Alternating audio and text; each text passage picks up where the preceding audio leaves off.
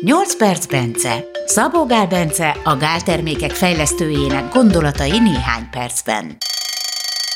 Vagy kicsit hosszabban.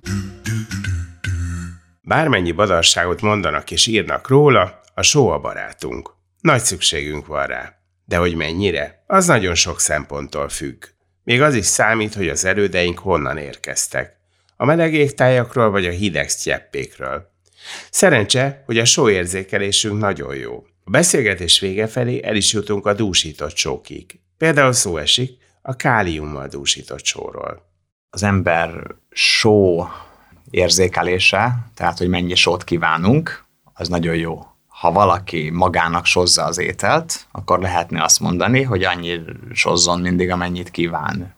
Ugye a probléma hát mindenki az... más ebből a szempontból. Tehát van, aki azt mondja, hogy hát én egy ilyen sós szájú ember vagyok, és mindent agyon sóz, a másik meg uh-huh. egyáltalán nem. E, igen, ugye genetikailag más, tehát a, tehát a meleg ég, égövön lévő élő embereknek jobb a só visszatartásuk, ugye logikus, hiszen többet izzadnak, mint mondjuk igen. egy eszkimó adott mennyiségű izzadás, adott hőmérséklet és mozgás mellett, ugye mondjuk egy afrikai genetikával rendelkező embernek ő kevesebbet akarna sózni, mert sokkal jobb a só visszatartása, és fordítva. Ugye a probléma az abból adódik, ugye hát először, hogy a sok só káros, az ilyen Amerikába jött ki, ahol hát nem tudom, hogy a lakosságnak hány százaléka, talán simán a fele, vagy nem tudom tényleg, de ugye felére tippelem, hogy annyi a spanyol ajkú és afrikai, akiknek ugye genetikailag is olyan a tehát ugye, hogy nekik jobb a só visszatartásuk. Viszont hát az étterembe, a gyors éttermekbe, vagy akárhol a chipsek a közértbe, az, az, az annyi só van rajta, amennyi van rajta, nem tudják belőle kiszedni, és kénytelenek ugye ehhez hozzászokni, és hát lesózni nem tudják róla, úgyhogy túlzásba tudják vinni. Tehát emiatt jöttek tévesen ezek a vizsgálatok, hogy a sok só káros. És arra azért vannak vizsgálatok, hogy pontosan mennyi a sóból a ideális mennyiség, azt mérték, hogy mennyi sót ürít ki valaki. Kardiovaszkuláris problémák megjelenésével ugye ez, hogy aránylik, hogy valaki mennyi sót ürít, Igen. tehát hogy mennyi a fölösleg a általános halálokokkal, mármint ugye az összes halálok, all mortality, meg a kettőt együtt is nézték és akármelyiket is nézik, az körülbelül 4 gram, 4,3-4 gram, nem só, hanem ö, szódium, ö, nátrium. Tehát, hogy 4 gram nátrium ö, mennyiség az, ami, amennyit ürítenek azok, akik a legegészségesebbek. Aki ennél kevesebbet ürít, azoknál sokkal több a különböző betegségek kockázata, kardiovaszkuláris és bármilyen halálok, még aki ezeknél sokkal többet ürít ki, azoknál is magasabb, bár nem sokkal. Ugye ez azért érdekes, mert tehát, hogy, hogy a, mit jelent az a csak tudom, 35 százalék, vagy mennyit, az a lényeg, hogy 4, tehát ez a 4 gram, 4,3 gramnyi só, ez nátrium, ez olyan 11 gram körüli mennyiségű sóban van. Na most az, azok az egészségesek, de ennyit kiürítenek.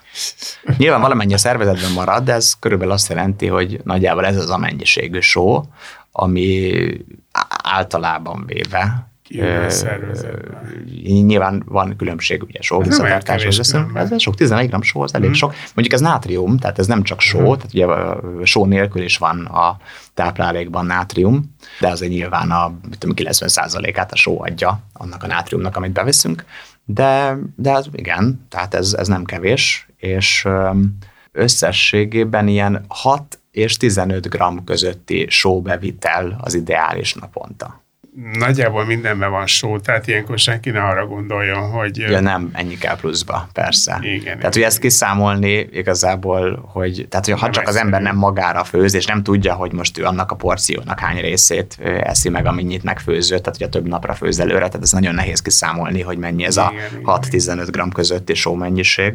Nem, nem tudom, hogy ezt hogy lehet számolni, én, én azt mondanám, hogy mindenki annyit sozzon, amennyi jól esik neki. Mm. És, és hogyha pedig egyébként teszik ilyen nagyon sós dolgokat, akkor valahogy egyen hozzá olyan dolgokat, amik annyira nem sósak, és akkor, hogy az egész együtt az egy olyan kellemes sós érzés. Tehát, hogy a számára kellemesnek érződő sós benyomást adja. Tehát mit tudom, mondjuk chipset teszik valaki, akkor nem tudom én, egy hozzá sótlan pirított mandulát, és akkor úgy az lesz az élmény, mint hogyha pont kellemes, most nem tudom, ez rossz példa volt, de... Igen, de, igen mert akkor pont azt érzed, hogy a fenében miért nem sózott ez a mandula. Vagy mit tudom, hogy a sós mandula van, akkor az finom banánnal, és akkor ugye a kettő együtt, egyébként én szoktam így enni a sós mandula banánnal, Én finom a kettő együtt, még a sós mandula magában tök sós, ráadásul ilyenkor úgy, úgy egálba kerül a káliummal, és mert hát fontos a, a sónak, meg a káliumnak az aránya is. Azt azért hozzátenem, hogy a sót azt nagyon jól visszatartja a szervezet, hogyha kevés, tehát védekezik. Míg a káliumot azt nagyon üríti, hogyha sok, és nehezen tartja vissza. Könnyen kialakul kálium hiány. A kettőnek az aránya az eléggé fontos. A nátrium és a kálium legyen mm. egymással arányba, és általában egy emberek nagyjából fele annyi káliumot fogyasztanak, mint amennyi nátriumot. Hát ez inkább fordítva kéne legyen. Akkor egy kicsit most beszéljünk a káliumról. Igen. Ugye itt ez egy nagyon érdekes dolog, hogy rengetegszer hallani, és sokszor szoktak kommentelni és ilyeneket, hogy az a só, amit veszünk, az káliummal van szennyezve, és hogy a magyarokat így akarják kiírtani. A vizsgálatok nagyon egyértelműek, minél több káliumot fogyaszt valaki, annál jobb.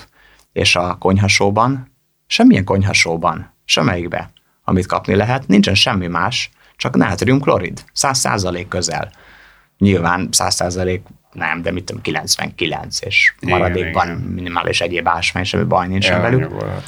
Kálium tartalmuk meg hát nulla, vagy, vagy szinte semmi, hát bőven egy százalék alatti. Üm, és hát pont az lenne, jó, vannak is, most ez egy friss vizsgálat, ahol ezt csinálták, háromnegyed normál konyhasó, nátriumklorid, egy negyed káliumklorid. Uh-huh és ezt adták embereknek, és hát javult minden. Stroke, szívvérrendszeri, tehát hogy nagyon jó hatással volt a egészségükre. Itt azt hiszem, hogy mag, ezek magas vérnyomásban szenvedő emberek voltak, uh-huh. és a stroke, a vérnyomások, meg, meg minden javult. Hogy a káliumról én igazán rosszat mondani egyelőre az orvostudomány nem tud. Annyi, hogyha valaki vesebeteg, uh-huh. akkor káliumürítéssel lehet problémája, és akkor hiperkalémia, tehát túl magas uh-huh. káliumszint tud kialakulni. 5 millimol felett, hogyha valakinek 5 millimol felett van a kálium, szérumkálium, vagy tehát a vérében, ahogy mérni szokták a káliumot, az, hogy 5 millimol felett van, akkor az vesebetegségre utal, tehát akkor érdemes kivizsgáltatnia magát, mert igazából tehát nagyon más a kálium sejtek kálium szintje és a vér kálium szintje, most nem tudom, de ilyen tízszeres különbség is lehet, tehát a sejtekben sokkal több van. Uh-huh. Vagy talán még több, mint tízszeres a különbség. Tudom én, 20-30-szoros is lehet. Tehát a, a sejtekben sokkal több van, mint a vérben. Tehát azt nézték is egyébként, hogy a különböző kálium beviteli mennyiségek, azok nem korrelálnak a vér kálium szintjével. Tehát igazából innentől kezdve viszonylag haszontalannak tűnik a vérből kálium szintet mérni, Ugyanakkor azért van, ahol mégiscsak találnak némi összefüggés, de ez egy nagyon ö, keskeny sávon mozog. Tehát igazából a 4 és 5 között jó valahol, hogyha van a szint. Ha 5 felett van, akkor vese probléma lehet, ha 4 alatt van, akkor valószínűleg egyszerűen a kálium bevitel lesz túl alacsony. Gondolom kitaláltátok, hogy a következő 8 perc Bencében a káliumról lesz szó. De nem csak arról. A kálium, nátrium, kálcium arányokról is. A só pedig jó dolog, és ha észre fogyasztjuk, nem kell félni tőle. Szabó Gál és Gellért Gábort hallottátok.